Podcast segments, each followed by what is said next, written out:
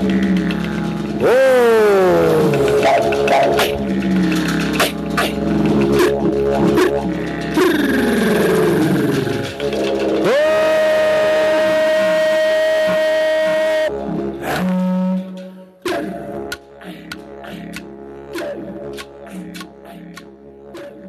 and welcome to Stick Together, Australia's only national radio show dedicated to workplace and social justice issues.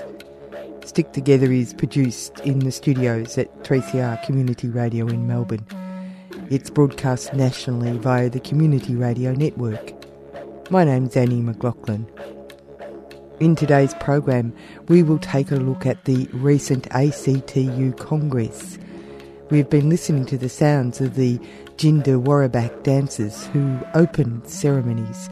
It was May the 26th and uh, very appropriate since it was National Sorry Day. Following our look at the ACTU Congress, we're going to report on the Fair Work Commission ruling on the setting of the minimum wage, which came out on June the 2nd.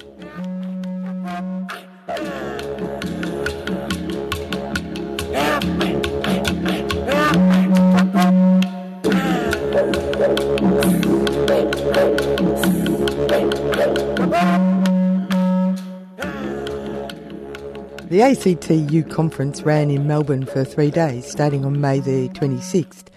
Around 1,000 delegates met at the Dockland Stadium in Melbourne, and I'll have to say, nobody could accuse them of being lazy. They would start at about 7.30am and uh, last till around 5.30 each day, ironing out up to 14 policies that underpin the ACTU's call to action leading into the next federal election.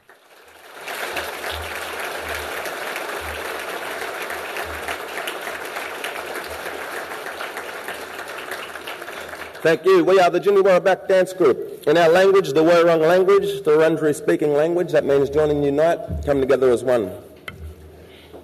Uh, that, that dance there was a part of the welcoming ceremony, and before we continue into our next performance, I'd like to acknowledge all my elders, past and present. I'd like to acknowledge all you fellows that are here, delegates, members of government, all high people, hierarchies, all flash fellows. Yeah. But, uh, you know, yeah, that was funny. Gee, alligator. So, yeah, we're the Jindi Worabak Dance Group. And before we continue into our next dance, we'd like to pay our respects to our elders, past and present, and all you fellows. This next dance we're going to be doing is Walla Yidin Yidingu. This one's paying our respects from sunrise to sunset, all the energy and the life sun creates.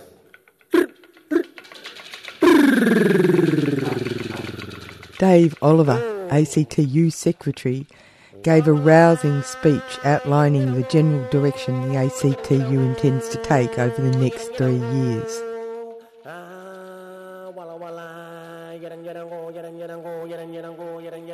Unionists from all over Australia and all over the globe with us for the next three days. So, whether you come from Cairns or Cape Town or Penrith or Perth or Darwin or Daylesford, I want to congratulate everyone on making the effort for being here for the 2015 Congress because this is a vital moment for our movement.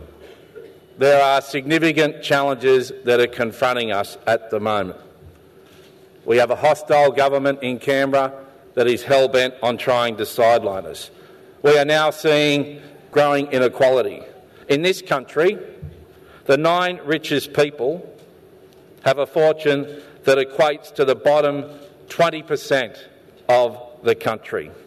Recent reports that have come out from the International Monetary Fund have showed that there is a direct relationship between growing inequality and declining union density. We've got the impact of exponential growth of digital technologies combined with globalisation that is having significant displacement across industry. And now, for the first time since the Second World War, the manufacturing industry is now employing below 1 million people. We also have to confront the changing nature of work. We have a new class of workers now, known as the liquid workforce. or workers who are on zero hour contracts, or workers that are now having to bid for parcels of work on a digital cloud in a eBay type reverse auction where the lowest bidder wins and obviously the worker loses. And the challenge for us and for governments today and into the future is how are you going to regulate this? We've also seen the emergence of what could be described as monolithic empires, with the growth of Google, Microsoft, Apple, Instagram, where they are contributing to growing inequality. An example is I like to use. If you take Sony and Snapchat, Sony is worth $18 billion. Sony has operations all around the globe. They have offices, they have factories, they have tens of thousands of employees working for them. And the wealth from that company trickles down and distributed among those communities. Whereas Snapchat, it's worth $19 billion, you could fit their entire operation plant, equipment, machinery, technology, employees, all under this one roof. And instead of getting a trickle down effect, we're now getting a trickle up, and the wealth is not being distributed. More money at the top, less at the bottom. And that's a significant challenge for us.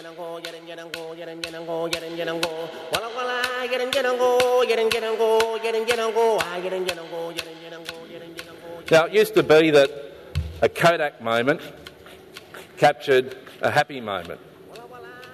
Now, Kodak is a symbol of what happens when you fail to innovate. It's a little known fact that in 1974, Kodak, in their laboratories, developed the first digital camera or digital photography. And for whatever reason, the management decided not to act on it. They decided to stick with film when the world went digital. Now, I was there. I was there 10 years ago in the northern suburbs here in Melbourne when Kodak shut their last remaining factory, shut their doors forever. I was there to watch those workers lose their jobs. I saw the impact it had. And they lost their jobs and they lost their livelihoods because the people that they trusted to run the enterprise had refused to innovate. Now I know that the Australian Union movement will not have that Kodak moment. Because I know that we won't be stuck in the past while the rest of the world changes around us and that we will innovate.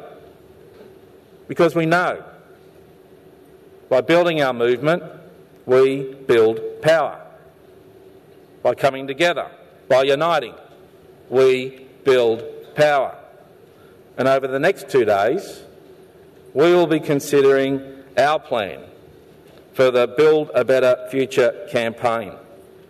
And I'll be asking the Congress to support the plan and, in doing so, support the resources that are needed to deliver it. This is Stick Together Show, and we're listening to ACTU Secretary Dave Oliver on the opening day of the 2015 ACTU Congress.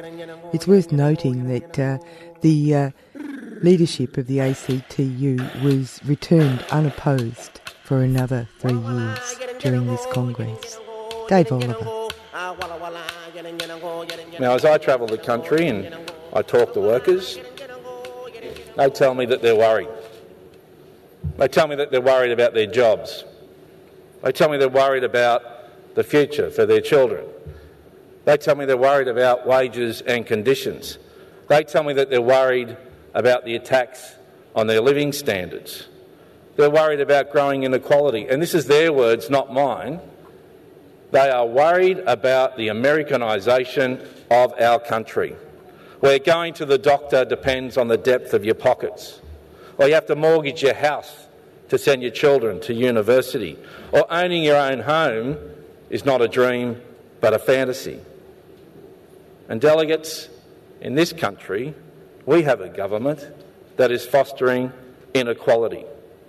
We have a government that has no plans for jobs. We have a government that is taking the wrecking ball to the social wage. And what we saw in the last two budgets that this government handed down No one was left untouched. The vulnerable, the sick, the aged, the unemployment, students, pensioners, and the public sector. And once again, this government is going after workers' rights. Now, not a week goes by where we don't have someone from the business community or the coalition wanting to bemoan the fact that the minimum wage in this country is too high. Not a week goes by where we don't have someone from the business community wanting to attack penalty rates. Now, we had the spectacle over the Easter break of Kate Carnell from the Australian Chamber of Commerce and Industry that launched a campaign over Easter asking small business to put a sign on their door apologising for having to close because they couldn't afford to pay the penalty rates. Well, we countered that. We produced our own sign with a little heart saying, We love penalty rates. And many businesses around the country put those signs up, and we smashed Kate Carnell's campaign out of the park.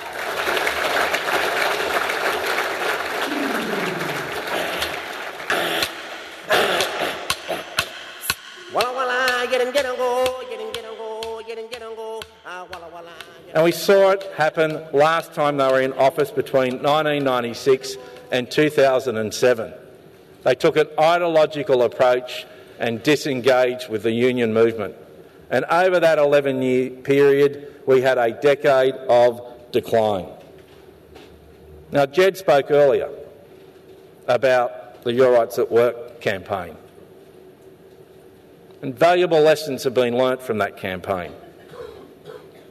The coalition have learnt that they made a mistake. Their mistake was that they went after workers' wages and conditions first, and they underestimated the power of organised labour. They underestimated the power of us combining with the community to take up the fight, which not only saw them lose office, but we took out their beloved Prime Minister, John Winston Howard, as well. And so they've learnt from that. So that is why now they are trying to sideline us, trying to take us out of the picture. That's why they've got a $60 million Royal Commission, which can only be described as a political witch hunt designed to do two things drain our resources and try and damage our reputation. That's why they've got a raft of legislation in place designed to diminish the capacity of our movement to get out there to organise and to campaign. They've got a Productivity Commission inquiry into the IR laws. We know everything's up for grabs minimum wages, penalty rates, shift loadings, unfair dismissal, long service leave, job security, individual contracts. And it confirmed what we already knew. We said that the Productivity Commission was going to be a Trojan horse to deliver Work Choices Mark II.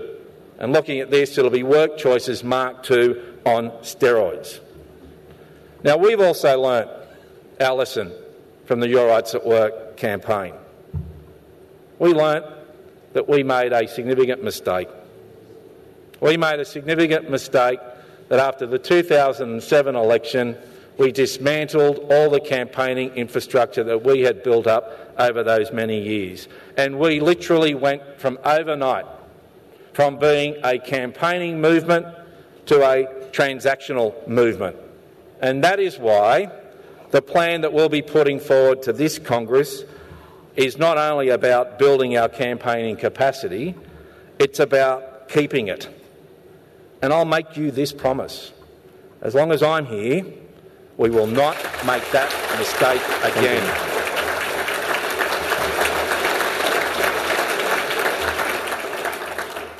I think we only got a couple more minutes up here, so we're going to do one last performance.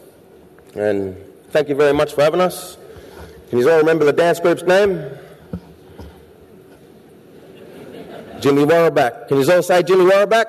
It means Johnny and Knight come together as one. So it's good what we're doing here today, this morning.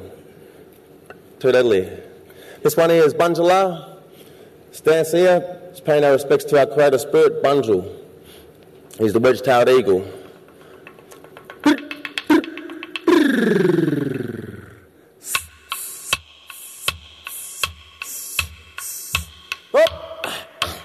Banjalaga girandjana, Banjalaga girandjana. You are listening to Stick Together, the only national radio show focusing on union news and social justice issues. As an indicator of how the ACTU sees itself as part of an international workers' movement, one of the issues that was put forward for endorsement was the support of workers working and dying in the construction of the World Cup stadiums in Qatar for the 2018 FIFA World Cup. The Victorian branch of the CFMEU began the fight for recognition of the depravity of the working conditions. Here we hear CFMEU National Secretary Dave Noonan talking to the issue at the ACTU Congress. First resolution, I call on Dave Noonan to move a motion with regards to workers in Qatar. And people might have seen the scandal that is surrounding FIFA overnight. Uh, thanks, Ged and uh, comrades. I want to uh, speak today about um, the situation relating to the proposed 2022 World Cup in the nation of Qatar. Um, and I want to speak about it because I think it is a really, really important issue globally for workers. The, the, FIFA World Cup is actually the biggest sporting event in the world. It's bigger than the Olympic Games. And uh, as I was leaving Congress yesterday, uh, I heard on the radio the news that 11 uh, officials of FIFA, the uh, governing body of world, uh, world football or soccer, have been arrested in connection with bribery and corruption. What a surprise to all of us that FIFA would be involved with bribery and corruption. When the World Cup was, was awarded to Qatar, there was uh, uh, astonishment and outrage around the world. Qatar uh, doesn't have a big football culture, it doesn't have many stadiums. They have to build nine stadiums and an entire infrastructure in order uh, to have the World Cup there. Now, Qatar's a nation of about 1.8 million people, but only 300,000 odd of them are actually Qatari citizens. The other 1.5 million people that live there are all expatriates, and of that, over a million are migrant workers. And the migrant workers work in, uh, in, in childcare and cleaning and hospitality, and they work in the industry which I come from construction. They work under a system called kafala, and it's a system of legalised slavery where workers are brought from their home countries, often in the Indian subcontinent, in the Philippines, or in Africa. They're promised a particular wage, might be, uh, you know, six, eight hundred US dollars a month, uh, which is a lot of money. They're brought to, the, uh, to Qatar. They have their passports taken off them. They're supposed to be assigned uh, a document by their employer without which they are an illegal migrant. The employers don't give them that document. They are taken to living camps which have appalling substandard conditions and they have no right to form a trade union. Trade unions are illegal for everybody in Qatar, and frequently they're not paid for six, seven, eight, nine months. And they can't quit because you can't leave your employment without the permission of your employer.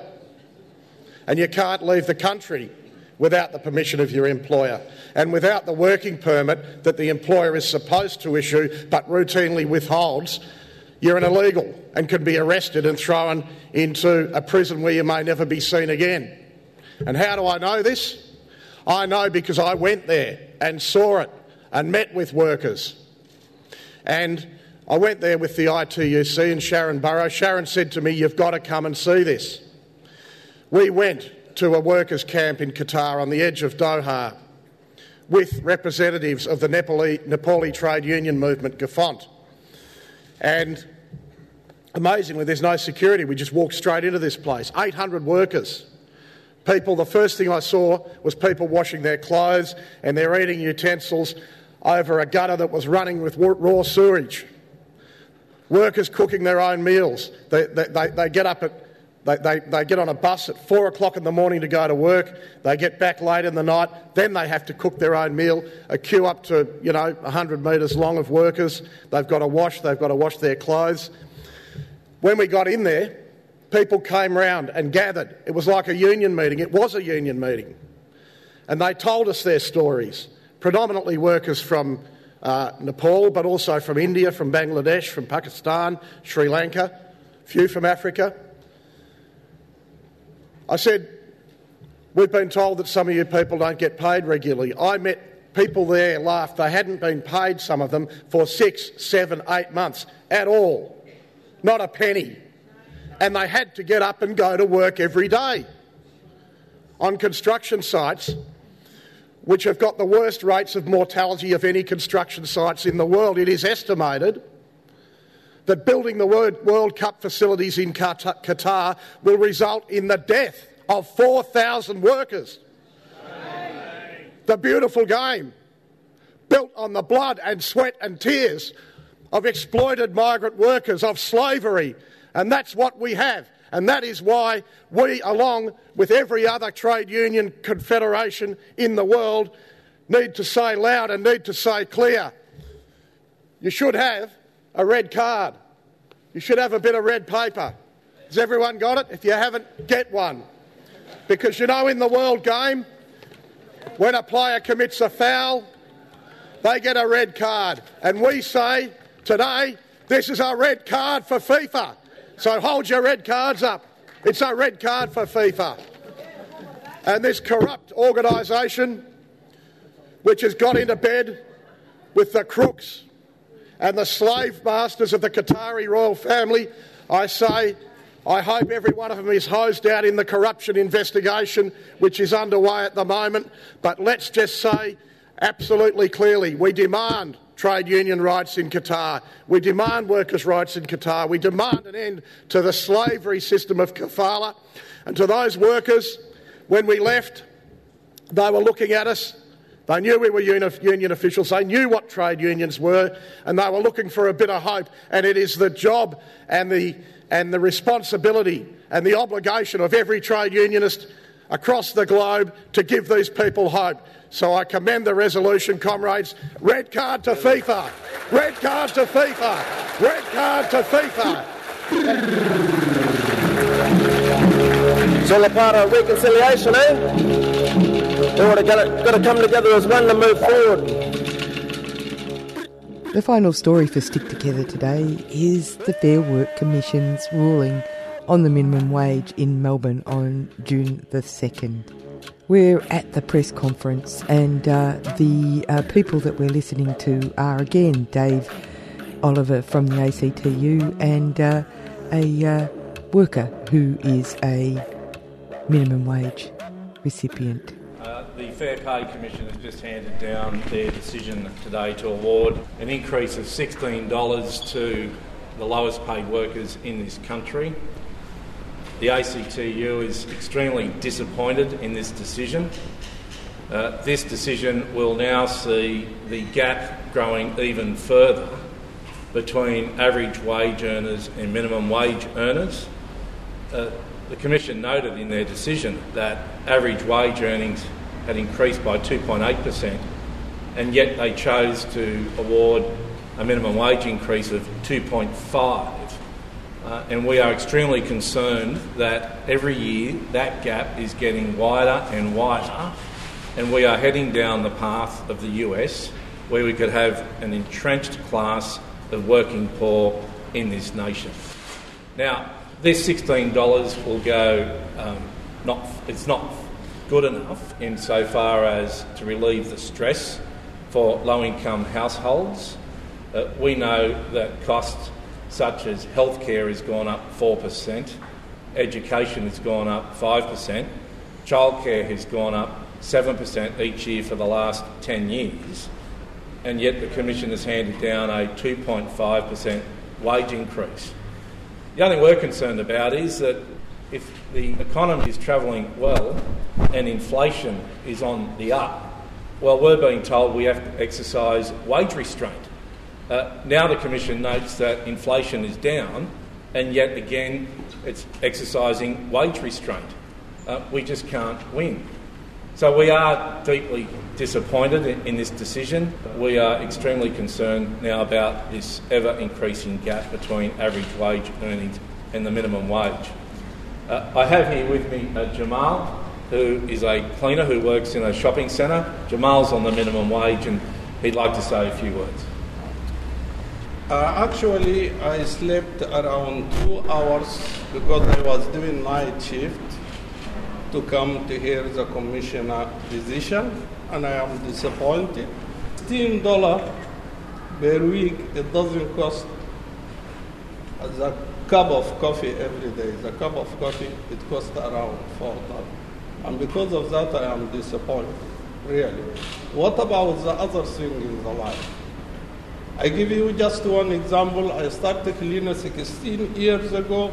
The petrol price, it is 50 cents per liter. How much now? Average of $1.50. Who going to cover this cost for me? My superannuation, after 16 years, it is around 60,000. This is disappointing because I am low income. I get low superannuation. I'm not happy now. I'm going to be not happy in the future when I retire. And all my concern, not about me, about the generation to come from low income. We're looking for a better life for them. Thank you. That's it for Stick Together today. Don't forget that uh, this week is the radiothon for 3CR and uh, Stick Together, all the national programs coming out of 3CR. If you're interested in donating, go to 3cr.org.au and you can find the donate page. Thanks to you for listening. Thanks to Dave Oliver from the ACTU, Dave Noonan from the CFMEU, and the Jindi Worabak Dancers for their contributions to the program today. Stick Together is produced at 3CR Studios in Melbourne and broadcast nationally on the Community Radio Network. The podcast is available at 3cr.org.au and you can contact the producers of the show at stick.together at gmail.com or by calling 03 9419 8377. My name's Annie McLaughlin. Catch you next time.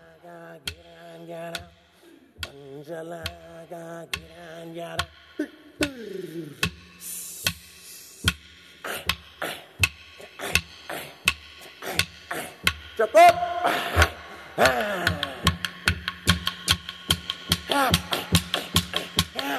Jacob!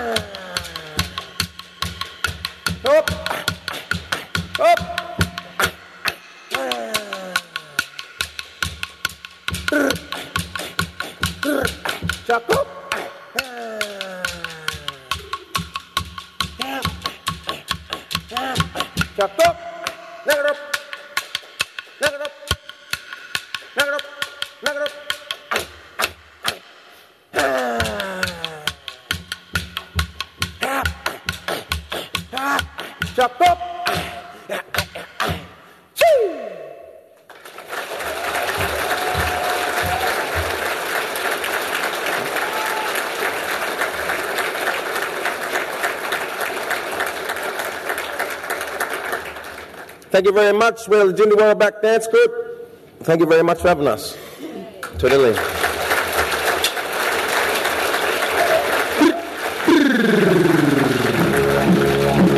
It's all a part of reconciliation, eh? We all got to, got to come together as one to move forward.